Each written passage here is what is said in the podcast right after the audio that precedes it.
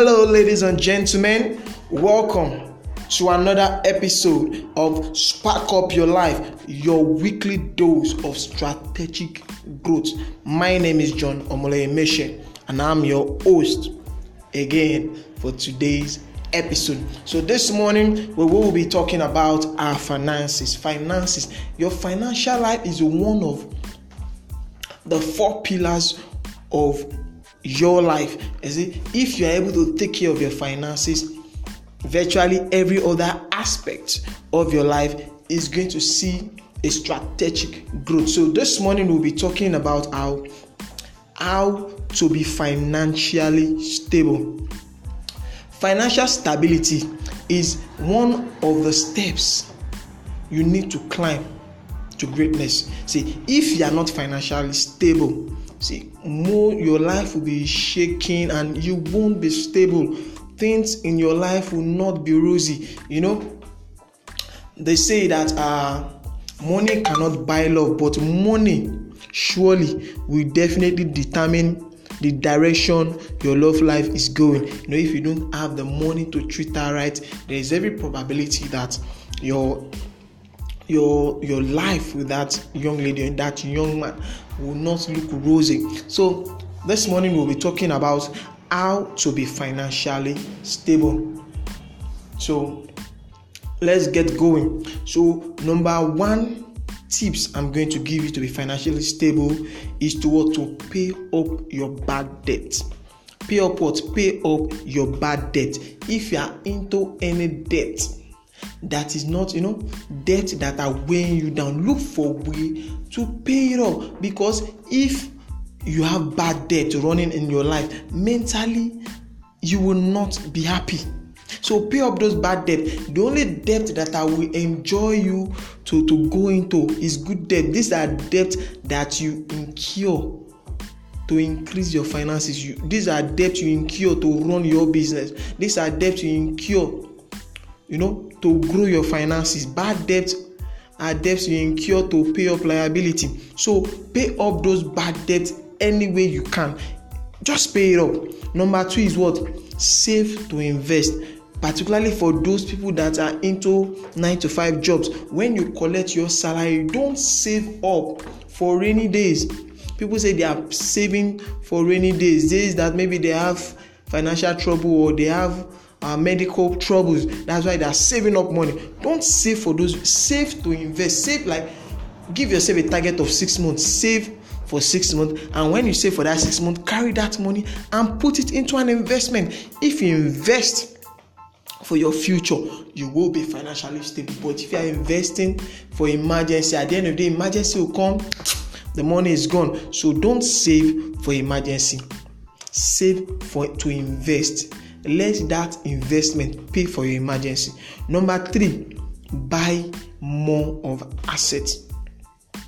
There are some people, they looking for money just to buy a car that will be taking money away from them. Except if you are going to buy a car that you will be putting money in your pocket. What are assets? Assets are things that brings money into your account. So those are the things you should put your money in most.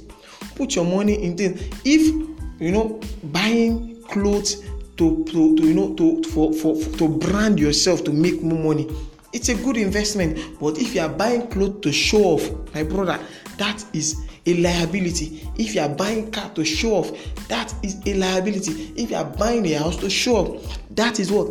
Liability. Buy a house that will, increase your brand. Buy a car that will increase your valuability. That is what you should spend money on assets. That way you'll be financially stable. And number four, invest in your financial knowledge. I was watching a movie about a man that says he's not ready to go to school to go and learn anything. Why? Because he has a talent that can pay him enough money, and that talent is already paying him. The answer the man gave the young man stunned me. He said, yes, you need talent to make money, but you need brain to keep that money or grow that money.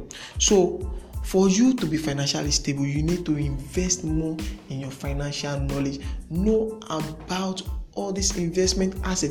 Know about how to save, know how to invest your money. Know about how to keep your money. Because if you are financially dull, you will spend your money anyhow. If you are financially illiterate, you will spend your money anyhow.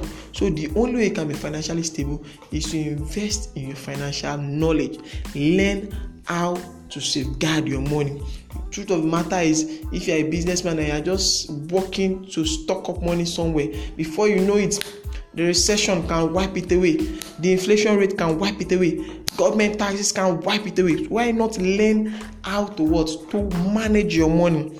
In that way, you'll be financially more stable. So let me just recap before I end this podcast this morning. So our topic is how to be financially stable. Number one is pay up your bad debt. Don't get into bad debt. Just if you're into bad debt, pay it up. Number two is what? Save to invest. Don't save for emergency. Save to invest. Let your investment pay for your emergency. Number three is buy more of assets.